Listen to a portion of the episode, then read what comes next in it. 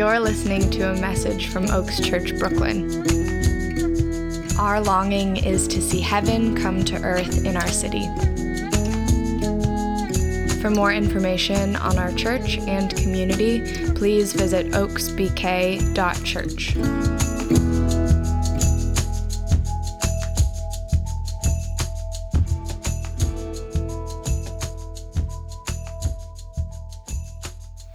Good morning, church. Today's teaching text comes from Jeremiah 17 7 to 10. But blessed is the one who trusts in the Lord, whose confidence is in him. They will be like a tree planted by the water that sends out its roots by the stream. It does not fear when heat comes, its leaves are always green. It has no worries in a year of drought and never fails to bear fruit. The heart is deceitful above all things and beyond cure. Who can understand it? I, the Lord, search the heart and examine the mind to reward each person according to their conduct, according to what their deeds deserve. This is the word of the Lord.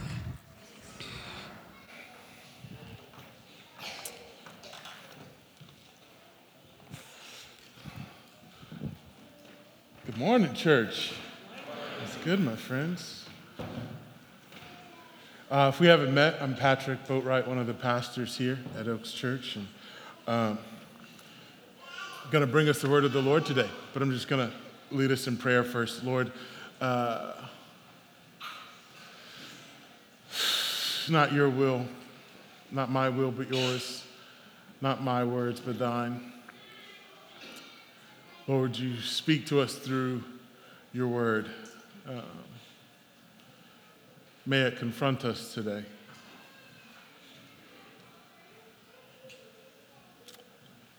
And may that not be a thing we run from but embrace. Your word tells us that the kisses of an enemy are to be despised, but the wounds of a friend are to be cherished. So show us ourselves that we may better see you. In your name we pray. Amen. Well, friends, if uh, you are new here, if you haven't been here the last two weeks, uh, we've been in this teaching series, Rooted Community. And the impetus for that series is that we are embarking upon, as a, as a people, uh, establishing a, a, a, centered set, a, a group of people who have committed themselves to the flourishing of this church. They are, they are serving as the root system for Oaks Church. We've made it very simple. Uh, and that's not necessarily for everyone. And so, for some of you, this may feel like a little inside baseball, and that's okay. There will always be space at the table for those who are just passing by and in need of a meal. But what we are looking for, uh, and what we're, what, who I'm talking to today, particularly, who's being centered, is a group of people who are going to dedicate themselves to setting the table, putting out chairs, bringing the food, so that those that are hungry and can't fend for themselves may find a place of life, love, and live, laugh, love. Is that where I was going? where you can just be known. That's what I'm talking to about. So, the first week I talked about that, the what of what we're doing, this rooted community. Uh, last week I talked about the, the why. Well, why do we even need to make such a division uh, amongst people? Why can't we all just kind of be all together? And what we talked about is that there's, there's a need for like a tree that it has to have roots, that, that which, which brings it down into the water, that provides the nourishment that it needs to live, and also fortifies it for the incoming winds of, of life, right? And so, this community is going to stand the test of time, it's going to need some people that say, hey, I'm to I'm to give myself to making sure that this is a place of flourishing and health. So, that's the why. And today we're talking about the how. That all sounds great, but what does that look like? What would I be getting myself into? It's a fair question and a necessary question. Uh, so we've been using this teaching text in Jeremiah as really framing our understanding of this rooted community. And there's something here today as we as we wrap up this passage uh, that really we have to deal with if we're going to talk about the how. Because, see, when we're talking about the how that we're going to do something, what is implicated is the mechanisms that allow us to function. Where does our how come from? Where does our doing flow from? Now, in the scriptural witness, the Hebrew understanding carrying on in Jesus, the, the how, the, the, the, the chief mechanism for doing is one's heart. Proverbs 4:23 says this, above all else guard your heart for everything you do flows from it. And the heart in the Hebrew conception is, is literal heart. Hebrew is this uh, concrete language where at the root of words there exists uh, something that can be observed and tested by the five senses, right? And so you have something concrete upon abstractions, right? Abstractions are built on something concrete. So the heart is your literal heart that's in the center of your body that keeps you alive. And also it becomes abstracted by the thing that grounds you, the thing that gives you life, the thing that pumps your blood. That thing is where your actions flow from. But here's what's at issue. We've had this beautiful picture in Jeremiah of this tree that's, that's, that's fortified. It doesn't fear in times of heat, it has no worries in a year of drought, right? And then there's this left turn because the Lord says this in verse 9 the heart is deceitful above all things and beyond cure. Who can understand it? The heart is deceitful above all things. So, if we're going to become this tree, these rooted people whose trust is in the Lord and whose confidence is in Him, and we're going to live that out together, and all that flows from my heart, but my heart is deceitful, then how is this ever going to work? As I mentioned with this, this, Semitic languages, concrete languages, the word deceitful there, its root, the five senses, is that of a, a hill, a, a, a knoll, this, this kind of bump in a flat landscape. Uh, I, don't, I didn't really understand that. In some ways, I'm actually still doing some linguistical research to understand why, why is a, a hill the picture of deceitfulness and trickery? And as I was starting my research, something is becoming apparent. We have to remember that these scriptures and the Hebrew people that it was written through and for did not exist in a vacuum. And so you have other cultures by which the scriptures are often interacting with, commentating on, uh, creating comparison with. About six or seven hundred years before the scriptures were written, you had the Iliad and the Odyssey, which were these Greek mythology that was codified uh, oral traditions stretching back even further. And this was widely known in the Eastern world, right? Most civilizations were familiar with the stories that, com- that were found in the Iliad and in the Odyssey. One of those is the story of Sisyphus. So if you don't remember, Sisyphus is this, is this uh, he was this Greek king. He was this avaricious king who, who lived by his own desires, right? He was, he was, he was greedy and he desired to use people to, to, to build up his fame and to institute uh, his, his pleasure and his desires. So he lived by his desires.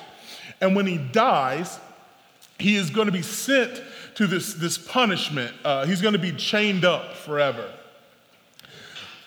But Sisyphus is, is, very smart. He's a trickster. And so when he gets, uh, when, the, when the, the Grim Reaper figure comes to take him to this final fate, he realizes, oh, I'm, something's wrong here. And so when he's showing, when this Grim Reaper figure is showing him the chains, Sisyphus says, oh, that's interesting. Can you show me how these chains work? And apparently, there's a reason this figure was put on death patrol because he wasn't very bright. So he puts the chains on his wrists, and then Sisyphus locks him into this torture device and then goes back to Earth and continues living. right? And so he continues his greedy ways until such a time that he dies again. But before he dies, Sisyphus has this plan. He tells his wife, hey, don't follow our, our rituals and customs, which, which would mean that you would, you know, do rites and passages, you would bury me in the ground, you'd mourn me. Instead, I want you to take my naked body and just throw it into the town square. So when Sisyphus dies, he gets into the underworld. God, Hades of death, and his wife Persephone are talking to Sisyphus. And Sisyphus begins to appeal to Persephone. And he says, you know, I, I, can't really be at rest here because my, my wife, that, that wicked woman, she didn't give me a proper burial and funeral. She just threw my body out in the town square. And so I'm happy to come and die, but would you just let me go back and just like correct her so I can like die in peace? So Persephone says, okay, and she allows Sisyphus to go back to the, the earthly world to confront his wife. And Sisyphus never returns. And so he defeats death twice. And he goes on to live this avaricious life. And then when he dies this time, the gods say, well, this, this can't stand. And so Sisyphus is given a punishment. Homer writes about it this way in the Odyssey. He says, Then I witnessed the torture of Sisyphus as he wrestled with a huge rock with both hands. Bracing himself and thrusting with hands and feet, he pushed the boulder uphill to the top. But every time as he was about to send it, toppling over the crest, its sheer weight turned it back, and once again toward the plain, the pitiless rock rolled down. So once more he had to wrestle with the thing and push it up, while the sweat poured from his limbs and the dust rose high above his head. What does all this have to do with a cob and trees? As I was thinking about this understanding of deceitfulness as a hill, and I think about the influence of the Sisyphusian myth on the writers of the scripture. And I think about this trickster, Sisyphus, and his fate. And so to read about deceitfulness conjures in the mind the picture of Sisyphus and his trickeration, but also his fate and that he ends up in this place forever trying to crest and always falling back. And when I put that in the narrative of the scriptures, which talks about the heart and the foolishness of man and how we try continually to save ourselves, it becomes the Sisyphusian effort where we're always almost there. We always think if I just was a little more skinny, if I had a little more money, if I could obtain a little more power, a little more education, I will crest the hill. And just as it seems we're about to get there, we roll back down. And we start the race of self preservation all over again. An endless turmoil. Maybe you're familiar with it.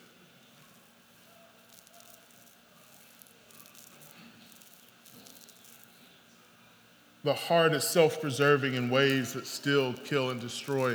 Uh, the, the NIV, which we're in, says that the heart is deceitful above all things and beyond cure.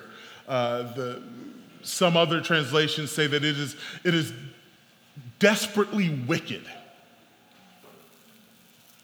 Meaning that the ways that the heart tries to preserve itself, like Sisyphus, is by manipula- manipulation and conniving, it's by stealing, it's by, it's by throwing people under the bus. I will tear down the reputation of my wife if it'll give me another day to live.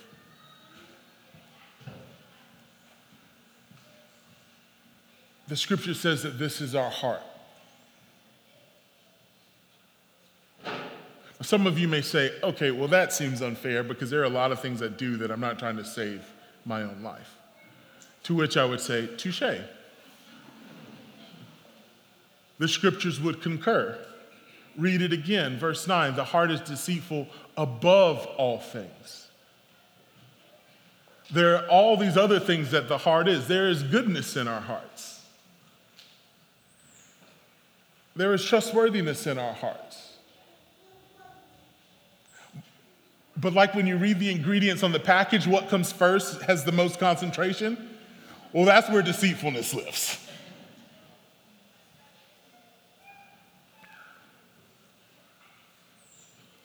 The heart, above all, seeks its own by its own means in persuasive and evasive ways.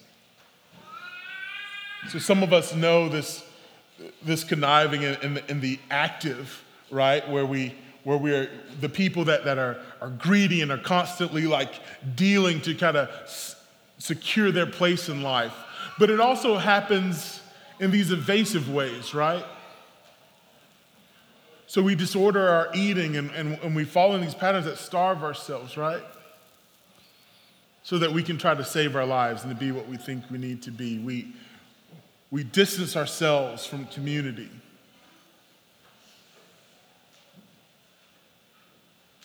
We create conflict. Shut off. It's not always the, the dagger in the hand that drives others from us, it's the ways in which we inoculate ourselves. But it's all trying to do the same thing, it's all trying to save our own lives.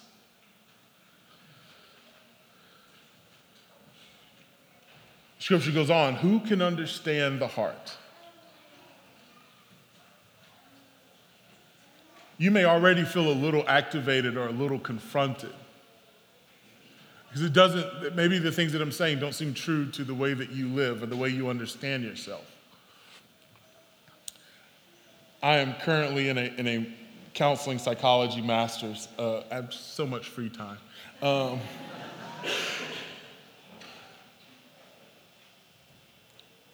and as we unpack the psychology of, of, of people, what we're, we're coming to understand that, that you can't possibly know. It is impossible to know the fullness of yourself. We are essentially the output of every person, space, experience, and thought we've ever encountered. I can't even remember what my wife said this morning, and yet it's in here.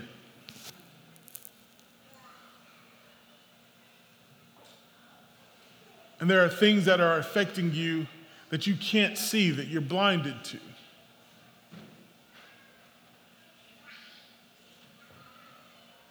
So this proposes a dilemma. Again, if then I am supposed to be a part of this rooted community and I'm, and I'm going to do I'm going to live in such a way that it's going to be a, a root for this this community, uh, but yet the very thing by which I live, my heart is, is deceitful and I can't even understand my own intentions, then how can this ever be a healthy place? What mechanisms would allow us to actually have a rooted community that brings about life?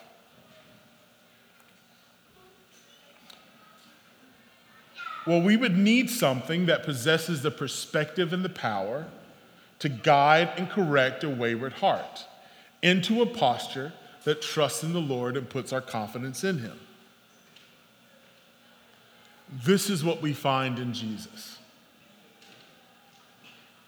Isaiah 40, in this prophetic calling of, of the one who is to come, and, and hearkens the, the picture of John the Baptist standing out in the desert says this a voice of one calling in the wilderness prepare the way for the lord. Make straight in the desert a highway for our god. Every valley shall be raised up every mountain and hill made low. The rough ground shall become level the rugged places a plain and the glory of the lord will be revealed and all the people will see it together for the mouth of the lord has spoken what Jesus has come to do is to level the plain, lower the hills, and raise the valleys so you can stop trying to push rocks up them. Where you can just walk and run in the light of the day. That is what Jesus offers. And this is why the Lord says, I, the Lord, search the heart and examine the mind. This is the mechanism that allows us to do the how the searching of the Lord and his examination. Now, that may sound like a, a something of theory, that may sound like um, something abstract or ethereal, but it's not. This is actually a very pragmatic and practical thing that the Lord is, is, is giving to us here. E- Hebrews 4 and 12 says this the Word of God is living and active, sharper than any two edged sword, piercing to the division of soul and of spirit, of joints and of marrow, and discerning the thoughts and intentions of the heart. It's doing surgery on us, which is painful. To be into relationship with Jesus is to know pain deeply. Please do not be fooled otherwise. To be a part of this rooted community and to allow the Lord to examine you will be one of the hardest things that one could do. But not all pain is bad.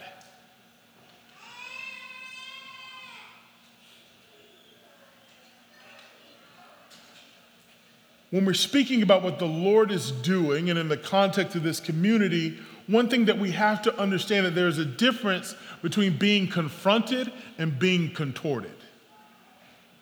To be confronted is when you are challenged because of a deviation from the mean. It calls you to face the truth. You have to wrestle with something.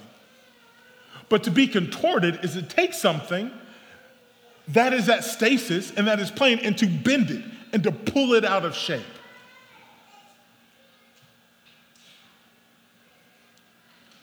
What I'm trying to talk about here is the difference between spiritual accountability and spiritual abuse. I think it's something we have to talk about if we're going to talk about being a community and being a part of essentially this rooted community. The difference between spiritual accountability and spiritual abuse is found here in our text when it says that I, the Lord, searches the heart.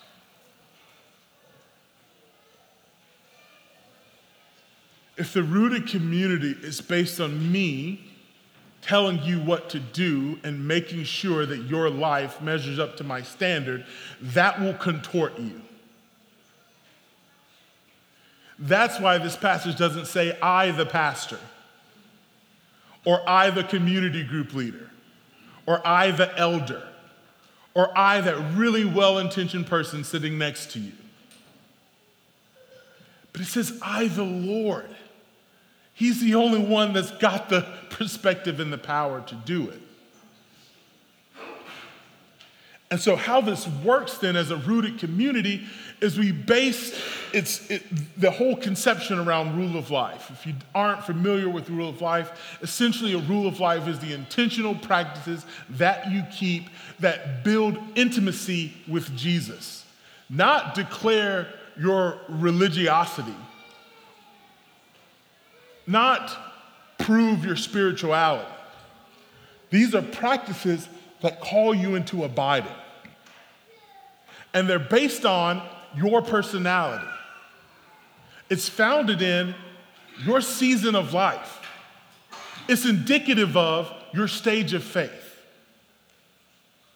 And so I sit and I say, Lord, what, what does active participation in the family of God look like? I believe that when you say that you should not forsake the gathering together, you're calling me to be in community with your people, right? So I believe that to, to, abide with you, to, to experience this, this confidence in you, there has to be some aspect of that in my life. Well, what does this look like? When I'm in school and I'm working and I've got this kid, well, probably means I can't show up to everything. So I've got to pick my spots. But man, I can make like men's prayer. Uh, that is a place where I can be a part of my brothers, and, and I'm to do that. Like I, that's to lead me into fellowship with you. In that place, when I go to men's prayer, what happens is I end up seeing you when people pray for me, when they hear me out and reminds me that you love me and that you are attuned to me. And so I put that in my rule of life. Maybe that's it. And maybe when this degree is done, this expands and I, t- and, I, and I pour into other things as needed. Or maybe men's prayer just actually isn't working, so I have to change it. This is a dynamic reality. But we set these rule of lives, we set these practices. But these practices, because they're rooted in, the, in allowing the Lord to examine us, they can then lead life. They can give us life, right? And so then I do this in the context of community. So to be a part of our rooted community, all that's required is that you will have a, a, a, a confession of faith. I am here for Jesus. I love you all, but Jesus is why I'm here. I, I am following his lead. And you've just gone through this rule of life, this good way, which is really just us making sure that we're using the same language and same understandings about what it means to be intentional about abiding with Jesus. But you're going to craft your own rule of life, and you do that in conversations with others, and we learn from others and how they're doing it, and we examine ourselves. And then I take this rule of life, and I come into this rooted community, and I say, Hey, rooted community, uh, I know we all have a shared rooted community of how we're going to operate as a church, but my own individual rule of life, this is what it looks like. I invite you to hold me into account for this. And so now when people come along and they confront you, they're not confronting you because you're not doing the thing that they want you to do, and you're not doing the thing that's on their rule of life. You're not following Jesus necessarily in the way that they are, but this is the way that you said you were finding intimacy with Jesus. And so I just want to make sure that you're doing that because that because in intimacy with Jesus, you will find life. He will be able to confront the deceitfulness of your heart. He will be able to, to raise the hills you keep trying to push your life up.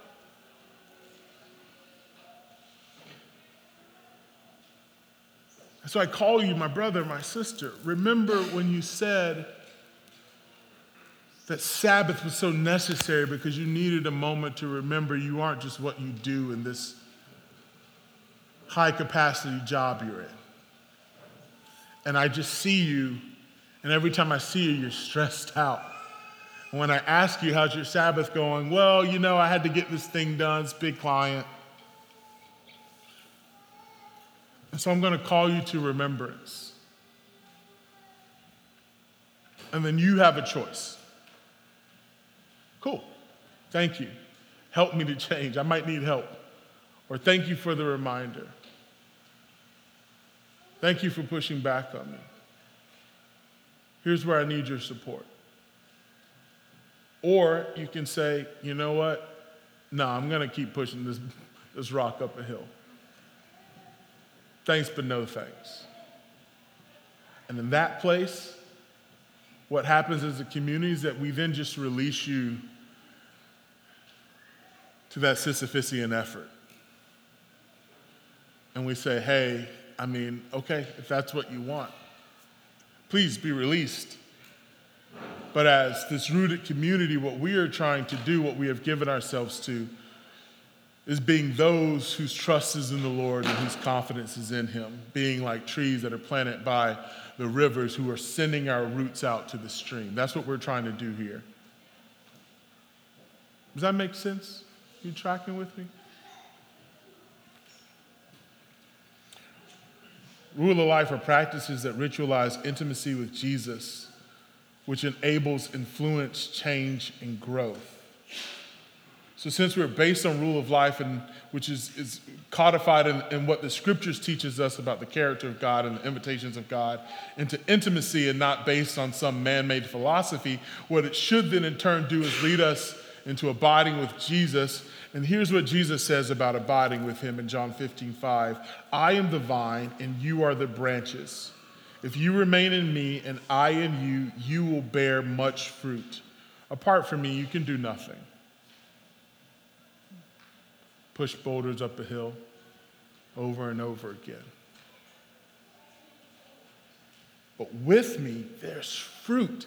And this is the difference. And this is one of the, the, the biggest signs of, of a place of spiritual abuse or a place of spiritual accountability is is, is fruit being produced in your life? Because if this rooted community is about you living the way that I need you to live so that I can be comfortable in the power that I've been given and comfortable with myself and, and I'm making you look like me, well, then that's going to produce death in you. And it'll be evident in the anxiety you keep when you walk into this place. It'll be evident in the frustrations you bear out when you get asked to do something again and again without regard for, for what's even going on in your life. But if it's rooted in, in that, in abiding with Jesus, and, and, this, and this is a two way street, so even as, as a rooted community member, you're asking of, of this church, of this community, if we are holding ourselves to the things that we agree to, well, then that creates life. I'll give you a small example.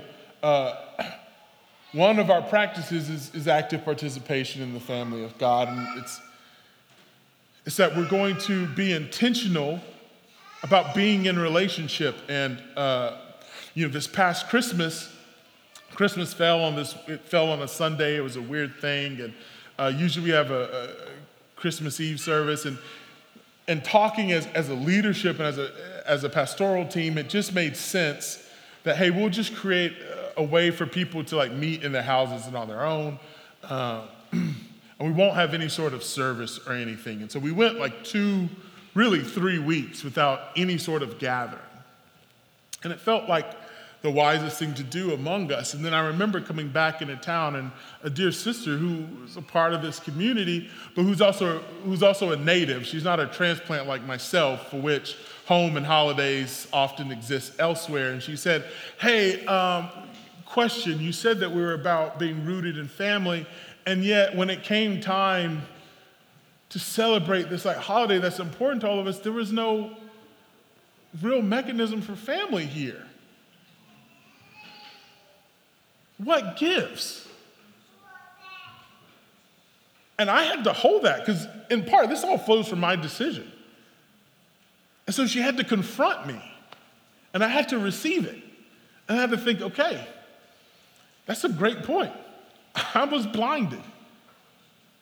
And in this area, maybe I didn't do, I didn't actually live up to the fullness of, of, of, of what I think it means for us to abide in Jesus as a family. And so this is great. And so, how I think uh, I will ask for your support is when it comes around the Christmas of, of 2023, uh, I, I'm going to need your voice to help me think about what it means, how we're going to celebrate that as a family. It's a two way street. It's community, accountability, support. It bears fruit. I got to wrap up. Here's, going to end here. Uh, what we do matters. Abiding with Jesus matters because it will create life in us. So Jeremiah ends with this 17, end of 10 to reward. I, the Lord, search the heart and examine the mind. Why? So that he can reward each person according to their conduct, according to what their deeds deserve. Because Jesus has the proper perspective on our lives, and because he actually does know, because he stands outside of time and is present in all things everywhere, he actually can hold all the experiences, places, spaces, and thoughts that you've ever held. And so he actually does know the full tenor of your heart. And so from that place, what he offers you is the outflow of that. He gives you what you want because the Lord doesn't force himself upon you. He says, if, you have, if you've chosen me, I will give you all of me, so much more you can't handle it. And if you've chosen destruction, well, I'll give you that. I'll allow you to just keep pushing up the rock because you have to have agency and autonomy. This is what it means to be free and to live. And that looks like reward in the positive. It looks like destruction in the negative, but it's what we've chosen. There's a very quick story, Numbers 20. Moses is in charge of the people of God. They're thirsty. He's got to feed them, he's got to give them something to drink. He goes to the Lord. The Lord tells him, hey, go out to that rock and, and speak to it. Uh, Moses hears that, but then in his uh, pompousness and his hubris, he goes out to the people with his brother and he says, You guys want some, you want some water? Here, I'll give you some water. And he hits the rock. And what happens? Water flows out of the rock. And the people drink. But because he did that, because he wanted to create for himself. And because Moses didn't want to, to trust in the abundance and the provision of God, he isn't allowed to come into the full manifestation of that, which was the promised land. The promised land was to teach the Israelites that God wanted to provide for them richly. But he wanted to provide for them. Moses wanted to provide for himself. So God says, okay, then you don't actually have to come into the provision that I have for you. You won't.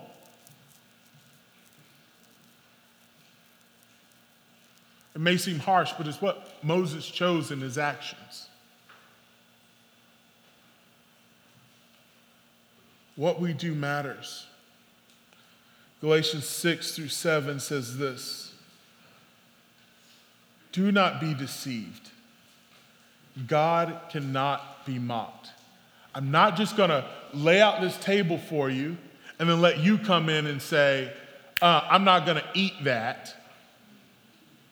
I'm not going to just push, push all my work off the table and then expect me to go make you something, make you the chicken nuggets that you want. It's not how it works in the Boatwright house. But it's also not how it works in the Lord's table. God will not be mocked. A man reaps what he sows. Whoever sows to please their flesh, from the flesh will reap destruction. If you want to go it your own way, then I will allow you to continue in your own way. But whoever sows to please the Spirit, from the Spirit will reap eternal life. Parentheses that life starts now, not just when you die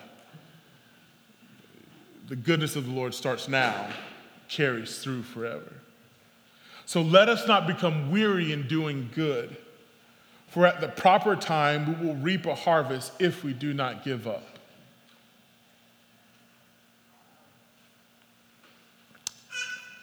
Uh, I'm going to invite the worship team to come back and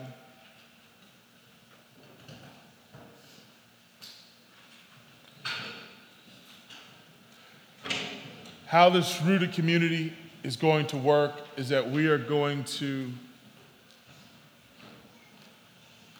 profess the lordship of Jesus over our life, and then we're going to establish communal and individual rhythms of abiding with Jesus. And then we're going to try not to grow weary in living those things out and finding Him together.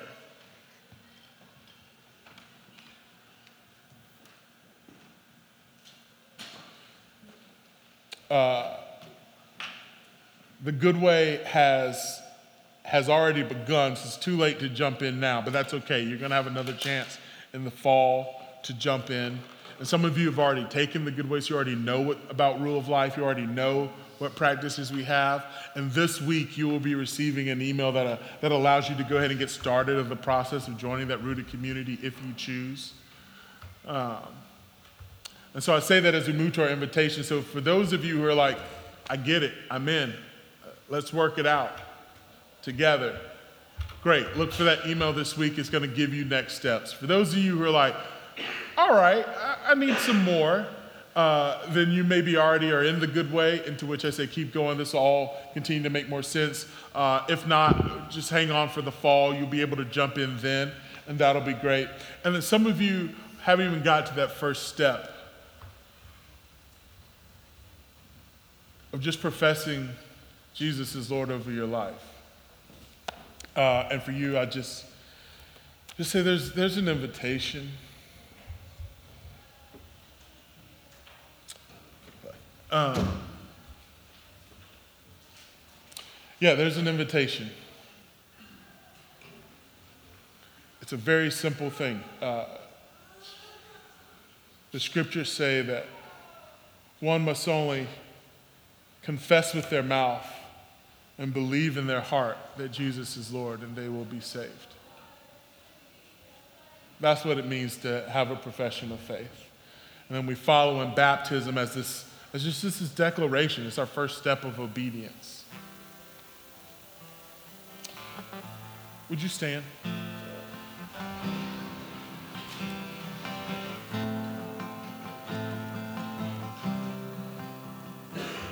To confess with your mouth.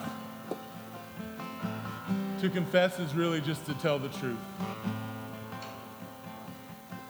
So here's what I would love to do for our invitation today. I would invite us into a time which is telling the truth. And what I mean by that is uh, maybe that just needs to start with you, and I want to invite you. There's like these rugs here. There's nothing particularly magical about them, um, but there is something mystical. There is something that happens when we kind of just get on our knees or sit before the Lord. And I just want to invite you that maybe you would start there, that you would just come and just kind of listen to the Lord and the Spirit of God as it brings up in your heart those things you need to tell the truth about. I would invite you to make space for that. And then there are going to be people along these lines that are here to pray for you. And if you want, and if it, if it feels healthy and appropriate in this setting to, to bring that confession forward, these are trustworthy people who will both receive that confession, pray for you, and point you towards our pastoral team or any other resources to help you navigate the implications of your confession. The gospel of Jesus is liberating.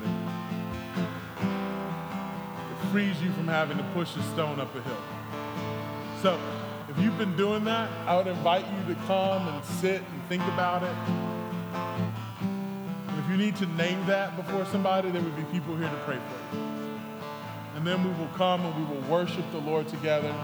And then in a minute, Gemma will come and take us to the table. So I'm going to pray first, and then we're just going to start moving as we need to. Come and confess and tell the truth, because the truth will set you free. Lord Jesus, we thank you that you are leading us into intimacy, and that by intimacy there is fruit. And by this fruit, we both live and offer life to others. In your name we pray. Amen.